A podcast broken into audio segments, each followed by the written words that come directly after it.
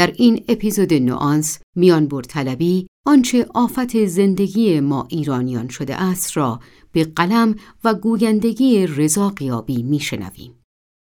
رضا قیابی خود را یک فرصت آفرین معرفی می کند. او مؤسس هلدینگ فرصت آفرین است که به صورت تخصصی در زمینه مشاوره مدیریت، سرمایه گذاری و ساخت اجتماعات نوآورانه فعالیت می کند. زندگی و کسب و کار رضا قیابی با نوآوری و خلاقیت عجین شده است. در کارنامه او می توان همکاری با سازمانهایی چون ساب، UNRIC، هواپیمایی قطری، سامسونگ، کناف و غیره را مشاهده کرد. به واسطه سازمانهایی که قیابی تأسیس کرده تا کنون صدها شغل به وجود آمده. هزاران صفحه اطلاعات در مورد بازارها و فرهنگهای گوناگون تهیه شده و برای دهها گروه مستعد نیروی کار جذب گشته است. قیابی برگزار کننده کنفرانس تدکس تهران عضو افتخاری اندیشکده هوس در کشور لیختنشتاین و عضو شورای راهبردی مجله طراحان ایده است. نظرات وی مورد توجه رسانه های ملی و بین المللی از جمله مجله Entrepreneur، وبلاگ TED، شبکه الجزیره، روزنامه AFP فرانسه، تهران تایمز و فاینانشال تریبیون قرار گرفته است. او دانش آموخته مهندسی صنایع و مدیریت کسب و کار بوده و در تهران زندگی می کند. متن این مقاله در شماره سه و چهار فصل نامه طراحان ایده به چاپ رسیده است.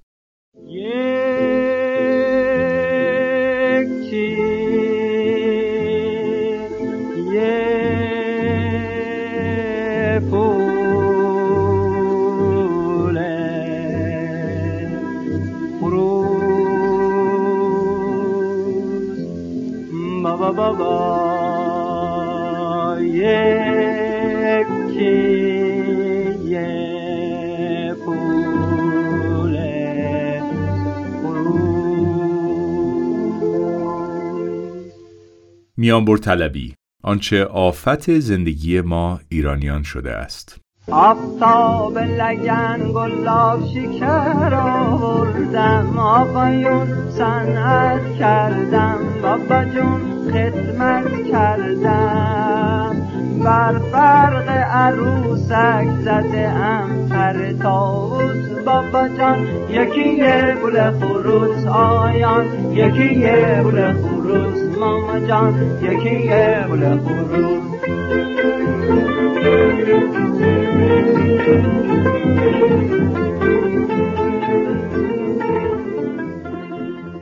ایده اولیه نوشته در تابستان 90 شکل گرفت. زمانی که به همراه جمعی از دوستان به تماشای فیلم کمدی فانتزی شورت کات تو هپینس یا میانبری به خوشبختی نشستیم. نوشته هم به همین دلیل حاصل گفتگوی دو نفره با خودم در مورد علاقه بی حد و حصر ما به مقوله یک شبه ره صد سال رفتن یا همان میانبر طلبی است. قصد من هم البته از نوشتن این مقاله جلب توجه مخاطب آگاه است که توسط کنار هم گذاشتن قطعات یک پازل ذهنی متوجه درد بزرگی شود که همه در آن گرفتاریم.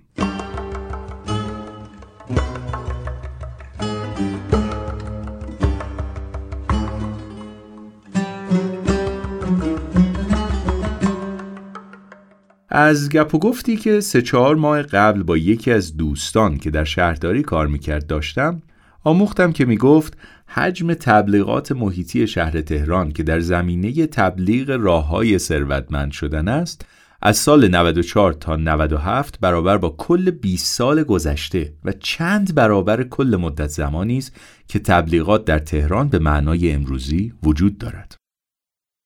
قصدش از طرح این موضوع اشاره به افزایش حجم تبلیغات کنفرانس های انگیزشی و به ظاهر مدیریتی بود که چگونه همگان در مقابل انبوه ناکارآمدی های اقتصادی پایتخت خریدار دست به نقد انگیزه شدند.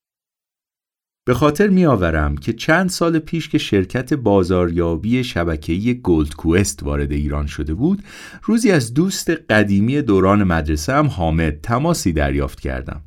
او پس از چاق سلامتی فراوان مرا به نوعی همکاری به جلسه دعوت کرد و در اصطلاح پرزنت شدم. حامد که اتفاقا از درس خانترین افراد کلاس دوره راهنماییم بود با چنان آب و تابی از راهی برای ثروتمند شدن آن هم به طریق آسان صحبت می کرد که هرگز تا آن زمان این همه میل و اشتیاق در کلام کسی ندیده بودم. پس از آن هم بالغ بر ده بار توسط اقوام نزدیک و دور و همکار و همکلاسی پرزنت شدم و از روی ادب یا رو در بایستی ساعتها وقت میگذاشتم و آن مطالب تکراری را میشنیدم. این همه رشد فزاینده پیروان این سبک از درآمدزایی در آن زمان ما را به این فکر فرو می‌برد که مشاغل موجود در جامعه حتما کفاف خواسته های اطرافیانمان را نمی‌داد که از دندان پزشک تا دانشجویی که در خانه پدرش زندگی می کرد همه به فکر این روش از فروش آن هم به من بخت برگشته افتاده بودند. اما با نگاه عمیقتر به این موضوع متوجه میل عجیب جامعه می‌شویم. به یافتن راهی کوتاه برای ثروتمند شدن و نیل به موفقیت. مستجرهای خونه قضیه بر اثر بو بردن. حال چی میگن؟ چی؟ میگن خونه مچول الورثه اعلام میشه. حکم تقاضای تخته که از طرف نماینده قانونی ورثه صادر شده از درجه اعتبار ساقطه. یه ضرب بزن زیرش. زدم بابا گفتم کتره میگن علکی میگن ورثه زنده است. بگو خونه رو می‌خوام بفروشم. پاش این گورتون رو گم کنیم بر بیرون. بفروشم. آخه نوکرتم مگه شما مباشر خونه نیستی؟ خب چرا؟ مگه شما نماینده قانونی ورثه نیستی؟ چرا؟ خب چرا از اختیاراتت استفاده نمی‌کنی؟ چرا نمیای خونه رو بفروشی از شهرش خلاص شی؟ بابا من وکالت ندارم خونه بفروشم. وکالت می‌خوای چیکار؟ من بهت وکالت میدم. تو چی کار داری؟ خونه رو بفروش پولشو به جیبت بفروشم پولشو بدم تو جیبم نمی‌خوام. خودی یه جا دیگه رو بگیر. آقا خود یه چه دیگه رو بگیر. مدارک پایین کار داری؟ دادم. عوارض نوستش هم دادی؟ آقا من دادم. محاسبه داره چی؟ دادی؟ داره ندادم. اشکال نداره درستش می‌کنیم. اول یه قلمه جور می‌کنیم بعد یواش یواش. چی میگی؟ بزنه. آخه آخه چی بگم غلام جون؟ من کلی واسه خونه زحمت کشیدم تو بیا خونه رو بفروش بعد خودت ازش بخر. به اسم خودت بکن. و نوکر تبت چه جوری می‌خوای اینا رو از خونت بیرون کنی؟ راهشو داره میگه آقا غلام بزن اصغر جان بزن. به خانم مهنده زنگ بزن. بگو یه چهار طبقه تو نبشه علاوه واسش کنه گذاشتی. بگو خونه عباس آقا سوپر گوشته. سندی نه مندی کجا علکی خونه مردم؟ الان بفشم تو نمیری. اگه دیر به چون بیا. این باقری ناکس با همسایه ها هلوبی می‌کشن خونه رو بالا. در دوران ما تصویر ایدئال از افراد ثروتمند و توانا و فرهیخته در بردارنده جوانی است در دهه سی یا چهل زندگی خود که در همان اوان جوانی آرتها را بیخته و علک را آویخته. او که خیلی زود و با یاد گرفتن فرمولی جادویی در چند سال خودش را بسته و حالا در رشته خود تبدیل به سلطان شده است. سابق بر این روند رشد و موفق شدن بسیار کندتر بود. یک عمر یا حتی چند نسل باید میگذشت تا خانواده می توانست مثلا منش لازم برای فرهیخته بودن را در فرزندانش پرورش دهد. حالان که امروز از نظر نوجوان علاقمند به روابط اجتماعی کلیه فنون این امر در کتب آداب معاشرت و نزاکت وجود داشته و می توان آنها را در چند ماه یاد گرفت. مثال روشنگر دیگر برای اثبات افزایش میل ما به میانبر تعداد عنوان کتابهایی است که زیر موضوع موفقیت به چاپ می‌رسند. این کتابها که در قالب صوتی هم فراوان یافت می‌شوند نه شبیه کتب مدیریتی و نه شبیه کتب هیچ علم دیگری نیستند. بلکه شبیه خورد مذهبهایی هستند که در ازای داشتن ایمان به موضوعات مختلف به خواننده قول رستگاری، موفقیت، انگیزه، زندگی شاد، آرامش و غیره را می‌دهند. نگارنده در سن نوجوانی خود ناخواسته و باز به علت حیای ذاتی مربوط به آن سن چندین بار در دام کنفرانس های تبلیغاتی برای این کتاب ها افتاده بودم. جایی که سخنران با شور و شعف به سبک آمریکایی یعنی استفاده از جادوی صحنه شامل ترکیب صدای بلند، موسیقی، بخار، نور و امکانات کنسرتی پای بر صحنه میکوبید و فریاد می‌زد حال کی خوبه؟ و در جواب همه سالن جواب می‌دادند حال ما خوبه. او می گفت که راز رسیدن به هر خواسته ای که داریم در ایمان آوردن به آن است که هر چه را که می خواهیم با قدرت فکر به سمت خود جذب کنیم. به یاد دارم به رویداد حراجی یک مؤسسه خیریه معتبر در تالار وحدت رفته بودم. که یکی از سخنرانان مراسم که اتفاقا فرد شناخته شده ای در زمینه کنفرانس های انگیزشی بود بر روی استیج آمد و پس از مقدمه علمی از حضار دعوت کرد تا چشمان خود را ببندند و چند دقیقه بر روی آنچه می‌خواهند تمرکز کنند و قول می‌داد که به آن خواهند رسید. حیرت بنده نه از آن بود که چنین چیزهایی در میان برنامه حراجی میشنیدم. بلکه از آن بود که زمانی که برگشتم و به حضار نگاه کردم آنها که همگی از متمولین و نخبگان جامعه ایرانی انتخاب شده بودند حتی یک نفر با چشم باز در میان آنان ندیدم. این همه میل ما برای رسیدن و سریع رسیدن از کجا نشأت می‌گیرد؟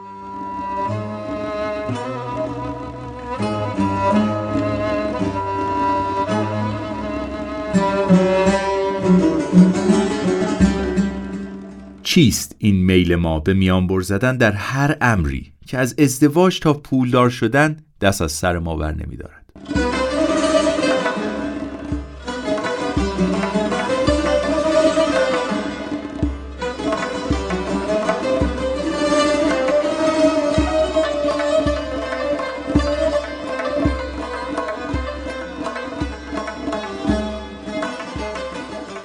میانبر زدن به راحتی می‌تواند نفس خطر باشد خطری ملی و مربوط به فرهنگ خودمان که دائم در حال مدح کسانی است که یک شبه ره صد ساله رفتند و خطری به مراتب جهانی تر که از نوعی سرعت زیاد زندگی امروز بشر غرب ناشی می شود.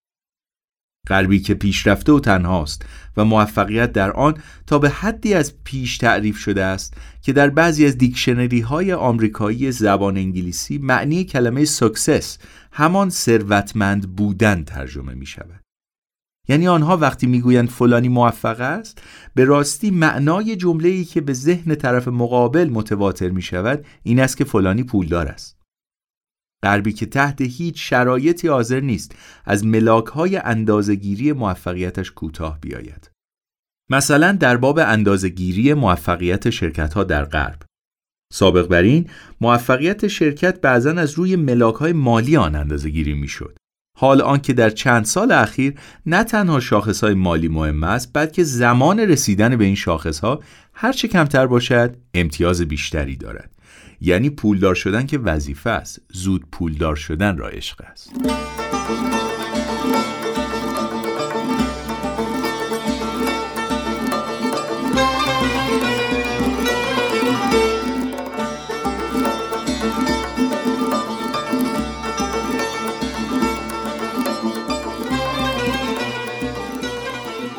میانبر جستن ذهن را فلج می کند و خود نیز ناشی از فلج عقل سلیم است. نوعی اعتیاد است که درمانی جز خود ندارد این فرهنگ بی فرهنگی ما را رها نمی کند به ویژه زمانی که در میابی نه جزی از اقتصاد جهانی هستی نه در بزنگاه های تاریخی که کشورت ثروتمند بوده گلی به سر جهان زده ای. وقتی که به بازی راحت نمی دهند و در آینده پیش رو نقشی نداری و گذشته که داری سراسر افسانه است. موفقیت را مساوی با میزان شهرت، ثروت، اقتدار، استقلال و بینیازی می‌دانیم و باور داریم که خیلی زود به آن خواهیم رسید. آیا واقعا دنیای ماشینی و پرسرعت ما را تا این حد بی‌حوصله کرده یا عالم اینترنت زندگی هایی را به ما نشان داده که دیگر زندگی عادی و روزمره یک انسان نرمال ما را راضی نمی کند؟ تکلیف چیست؟ چرا نرمال بودن دیگر خاص نیست؟ آیا ممکن نیست که برای موفقیت هیچ میانبری وجود نداشته باشد و تنها راه همان راه معمولی و بعضا دشوار باشد؟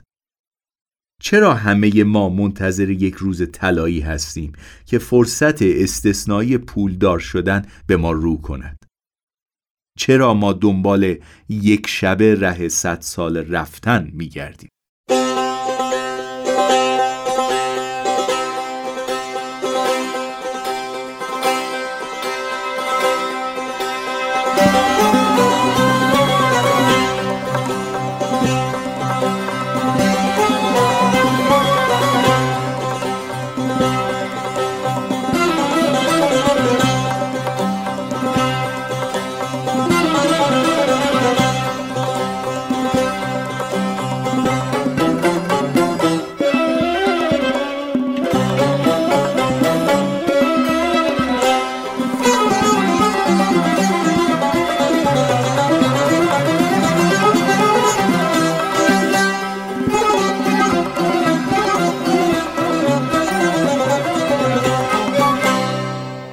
در گفتگویم با یکی از های سابق ایرانی که همکنون در آمریکا استاد دانشگاه است نقل قولی از ماریل راکسیر شنیدم که گفته است جهان پیرامون ما از ها ساخته نشده است بلکه از ها و قصه ها به وجود آمده است.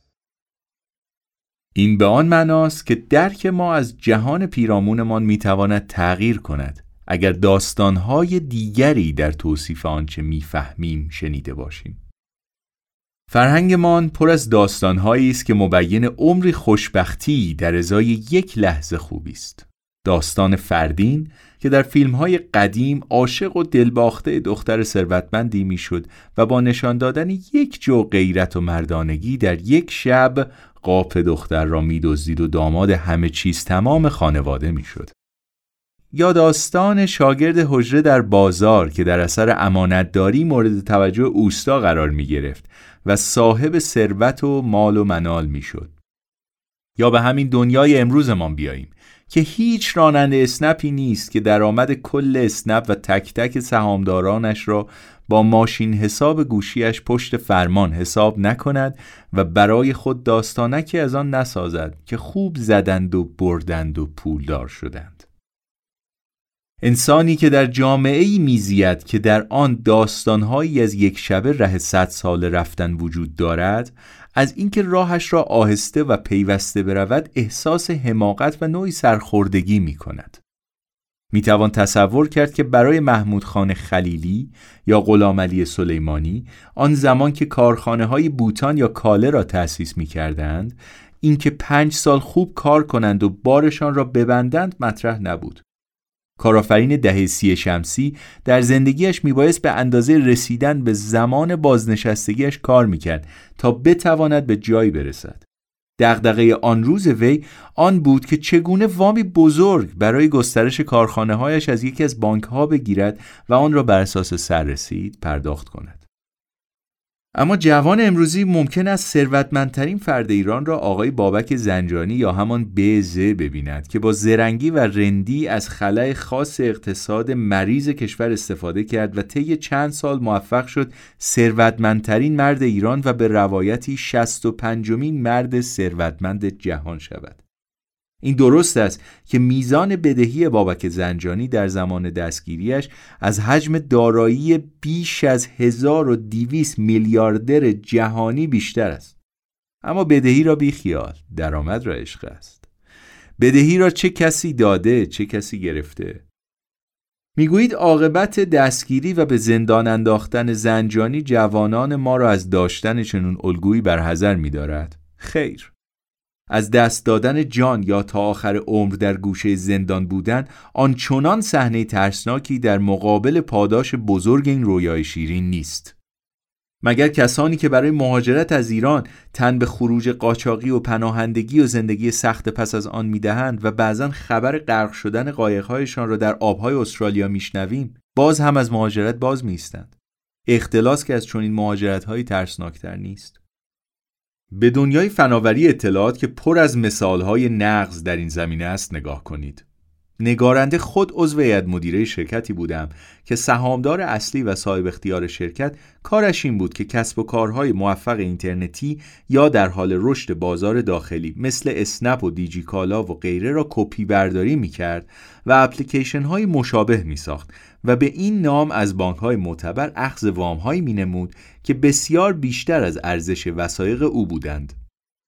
به محض اینکه از این زد و بندها با خبر شدم از شرکت خارج شده و چندی از خروج من نمیگذشت که خبر کلاهبرداری 250 میلیارد تومانی به نام شرکت سرمایه گذاری و خروج مسببانش از کشور به گوش ما رسید.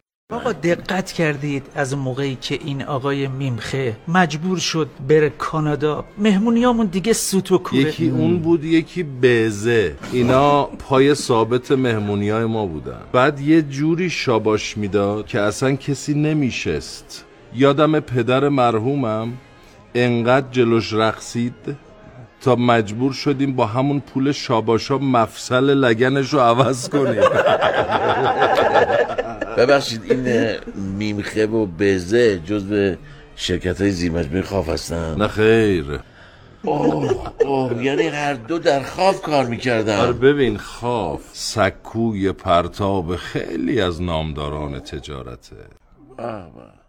در اکثر کشورهای پیشرفته بزرگترین گردش مالی اکوسیستم استارتاپی و کامپیوتریشان از طریق فروش خدمات کلیدی و کالاست که بازوی پویایی اقتصادی است.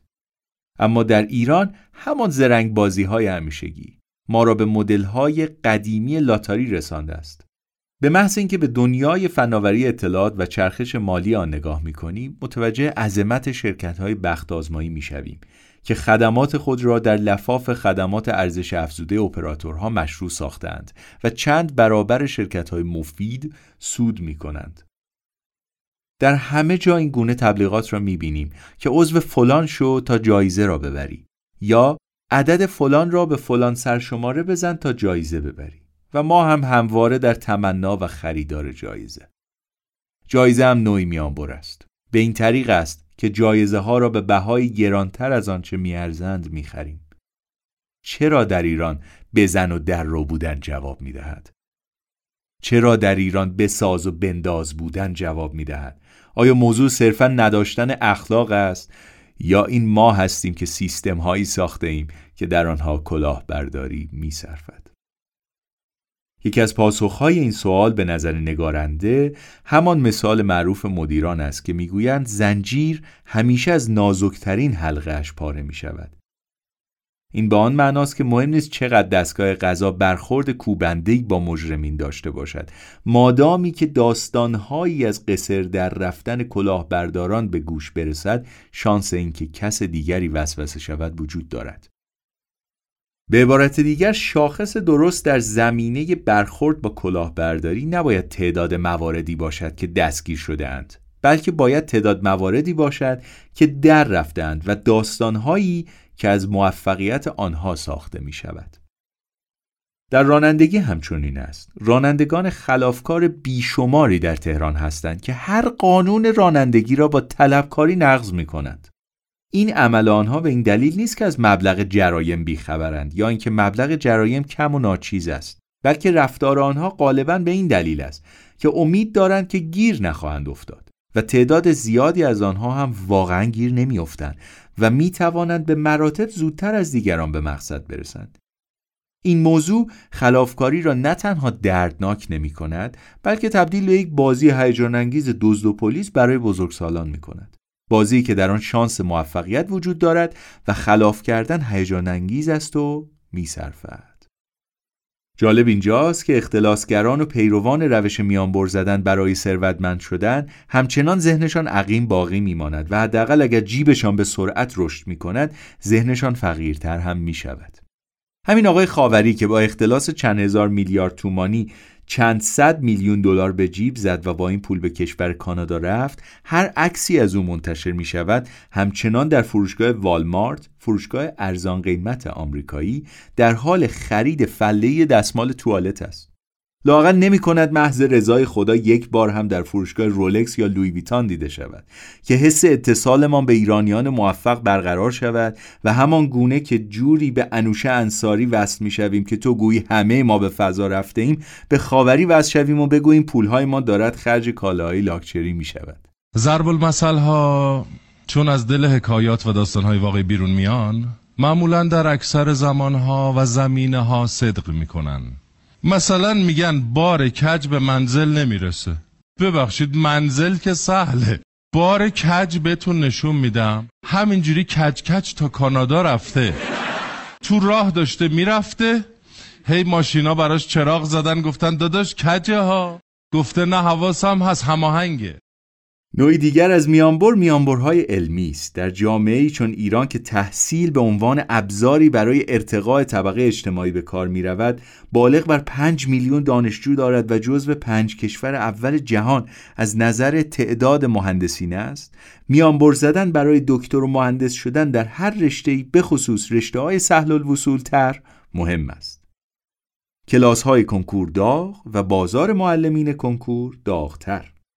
نوعی سوال که به گونه‌ای برای همه آشناست و در جلسات کاری مخصوصا از جوانترها پرسیده می شود این است که کدام دانشگاه درس خوانده اید؟ پرسشگر معمولا فردی است که در جمع تصمیم گیرنده است و جوری مکس می کند و این سوال را می پرسد که انگار می خواهد بگوید صبر کن ببینم اصلا کی هستی بعد به حرفت گوش میدم گویی که بین دانشگاه شریف و امیرکبیر و علم و صنعت و دانشگاه های آزاد آنچنان فرقی است که هر کس در آن چند دانشگاه دولتی درس خوانده باشد آینده تضمین شده دارد و هر کس دانشگاه آزادی باشد بچه پولداری است که به ضرب پول مدرکی گرفته آیا واقعا بین این مدارک تفاوت چندانی وجود دارد؟ در اینجا یاد مثالی از امام محمد غزالی فیلسوف قرن پنجم اجری میافتم که در کتاب کیمیای سعادت در باب حرمت موسیقی مبسوط توضیح داده و در نهایت نتیجه می‌گیرد که کیفیت حلال و حرام بودن موسیقی کاملا بستگی به شنونده آن دارد. چه بسا شترهایی که صحراهای سوزان را با ندای موسیقی زنگ شتر ساربانشان زیر پا می‌گذارند و ریتم راه رفتن خود را با آن موسیقی تنظیم می کنند و چون از باب انجام وظیفه موسیقی را میشنوند بر آنها حلال است. و چه بسا استادان مسلط موسیقی که چون بر پای منقل تریاک غنیترین موسیقی را بشنوند بر آنها حرام خواهد شد. به همین کیفیت هم دانشگاه های ما می توانند همه سر و ته یک کرباس باشند اگر دانشجو به معنی واقعی جوینده دانش نباشد. چه کسی گفته که بنیه علمی قوی راه رسیدن فوری به موفقیت است؟ واقعیت این است که در مجامع اقتصادی جدی امروزه داشتن مدرک دکترا مانند برتن داشتن کت و شلواری فاخر است که هر که دارد می‌تواند از پزدادنهای ظاهری آن حال با کمی شکست نفسی که ای بابا به من نگو دکتر همان اسم کوچک کافیست بهره مند شود. و این پدیده چنان خشمی در ما ایجاد کرده که گاه به جای فوش متلک یا تحقیر به یکدیگر می‌گوییم چطوری دکتر جون؟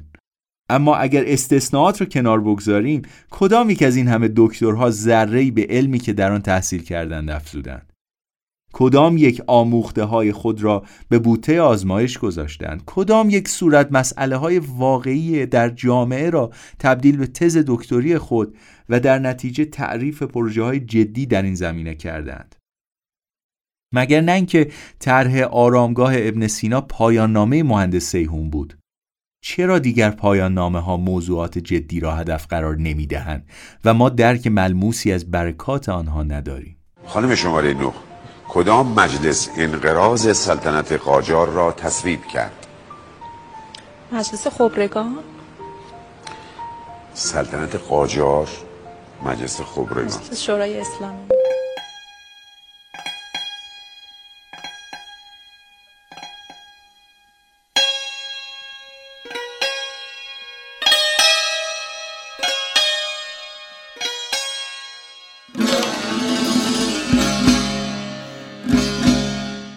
افسانه هایی که بزرگانمان هم برایمان گفتند به میانبر طلبی ما دامن می‌زند.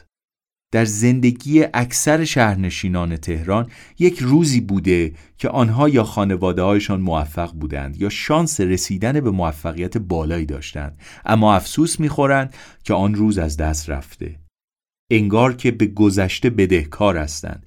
انگار که آنچه گذشته دیگر هرگز تکرار نخواهد شد و دریغ و حسرت و ندامت و خاطرات تلخ همیشه در تعقیب آنهاست. گویی همه از اسب افتادهاند. اما واقعیت این است که در اکثر موارد اصلا اسبی در کار نبوده که آنها روزی از آن بیفتند. آن چیزی که ما به عنوان شانس هایی که از دست داده این به گوشمان رسیده است معمولا داستان پدرها بوده. برای اینکه جلوی پدران دیگر کم نیاورند و ثابت کنند که ما هم روزی بوده که ثروتمند بوده ایم یا شانسش را داشته ایم که چنین و چنان باشیم.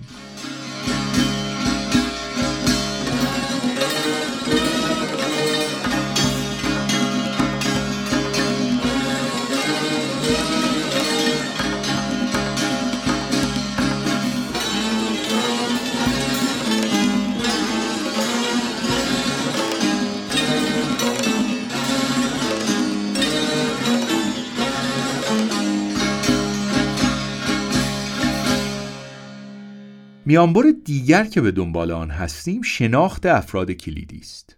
روابط خوب، ارتباطات خوب یا همان ژنهای خوب.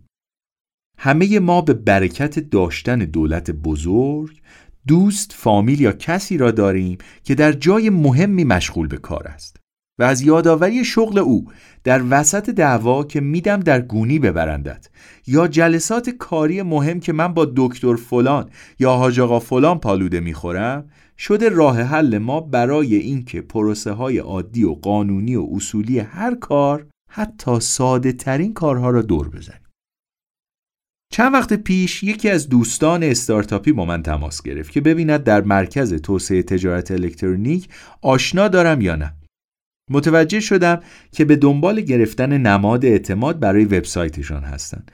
من هم با یکی از دوستان در مرکز تماس گرفتم تا سفارش کار را بکنم.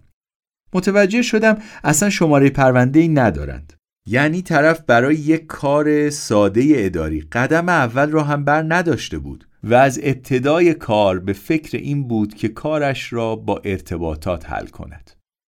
چرا تا کاری اداری داریم به جای اینکه بپرسیم فرایندش چگونه است از اطرافیان می‌پرسیم آنجا چه کسی را می‌شناسی که کار ما را را بندازد که هستیم ما چیست این راه میانبر که مدام به دنبال آنیم همواره توضیح و پذیرفتن موقعیتی که در آنیم برایمان مشکلتر است از پیدا کردن راهی که زودتر، بهتر، ارزانتر ما را به موفقیت برساند. همواره در تمنای میانبر و خریدار آنیم حالان که اکثر فروشندگان میانبر خود راهنمایان بیراهه هستند به این همه ایرانی که در جستجوی نجات دهنده ای حال در رأس دولت یا در کف بازار هستند نگاه می کنم.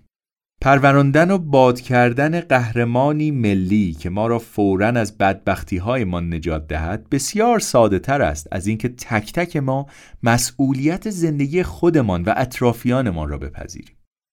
قهرمان پروری هم نوعی میانبر طلبی است. اینکه کسی را بپرورانیم که بیاید کارهایی را بکند که ما خود ارزه انجام آن را نداریم مستقیما نشأت گرفته از تنبلی و ترس ذاتی ما از تغییرات مثبت. تراژدی آن است که به محض اینکه کسی با این مشخصات پیدا می شود خود ما چنان ریشهش را از بیخوبان می کنیم و از ته دل افسردهش می کنیم که دیگر هیچ قهرمانی جرأت نکند از کوچه ما رد شود.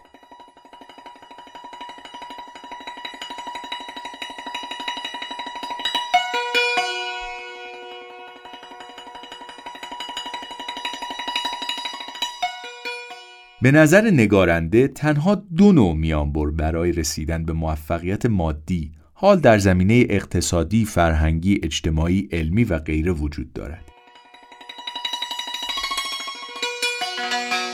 یک آنکه استراتژی درست به کار ببندیم و راه را کمی هموارتر و هوشمندانه تر طی کنیم. و دو آنکه به ازای لطمه وارد کردن به سیستم یا کلاهبرداری از دیگران پیشی بگیریم این در حالی است که خواننده آگاه یا در این مورد شنونده آگاه می‌داند که داشتن استراتژی مناسب خود مستلزم کسب علم، تجربه یا بهرهگیری از تجربیات دیگران است. یعنی به عبارتی استراتژی درست هم میانبر نیست، بلکه صرف نوعی منبع در ازای به دست آوردن نوعی دیگر است. مثلا تبدیل پول به زمان یا تبدیل تجربه به پول. دومی هم تکلیفش روشن است. کلاهبرداری یعنی بازی را به هم بزنی و در ازای ضرر کردن دیگرانی که قوانین بازی را رعایت می کنند سود کنی. این میل درونی ما به میانبر یا سرچشمه از درک نادرست از پدیدهای ماورا طبیعی مانند شانس و حکمت و قسمت و غیره است. یا میل به این که اگر از عهدهمان برایت ما همه به دنبال زدن و در رفتن هستیم. تا با یادگیری یک فرمول جادویی فوراً و بدون زحمت به خواسته هایمان برسیم. به زودی و با پا به سن گذاشتن این جمعیت بزرگ جوانان کنونی روزی خواهد رسید که میانبرها تمام خواهند شد و راهی جز کار واقعی کار سخت ریختن خون و اشک و عرق باقی نمیماند. و در آن روز وای به حال کسانی که میانبر زده باشند یا دل به میانبر زدن دوخته باشند. برای موفق شدن اگرچه صدها میانبر وجود دارد اما برای موفق ماندن تنها یک راه است و آن هم راه سخت. در اکثر سخنرانی های انگیزشی میشنویم که می‌گویند قورباغت را قورت بده. منظورشان از این موضوع این است که کاری را که برایت سخت است زودتر انجام بده. جدا از اینکه قورباغه خود آن سخنران این است که آنچه می‌گوید را انجام دهد و درآمدی جز فروش بلیط های کنفرانسش پیدا کند به نظر نگارنده کار سخت یا همان قورباغه برای جامعه ما آن است که خوشبین و مسئول باشیم. خوشبین به آینده در زمانی که همه جا را مه گرفته و از هر زمان دیگر سختتر است. خوشبینی در شرایطی که آینده چون مسیر رد در آسمان تاریک شب رقم می‌خورد. نامعلوم آنی در دل تاریکی و آشوبی. چرا خوشبینی؟ چون ذات ایجاد تغییر با خوشبینی عجین است.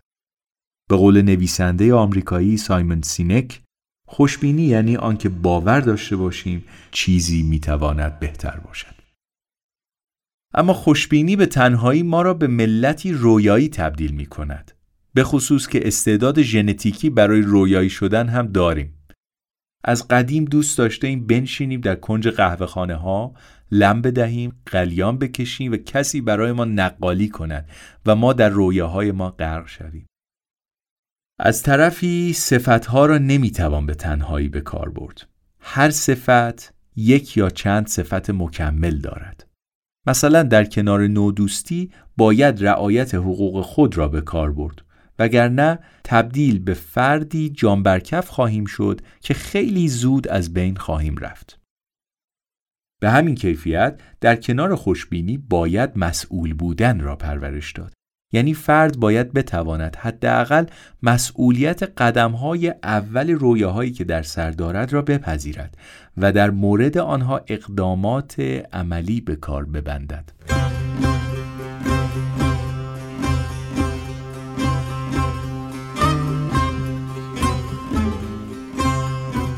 رها کنیم این اعتیاد به میانبر طلبی را.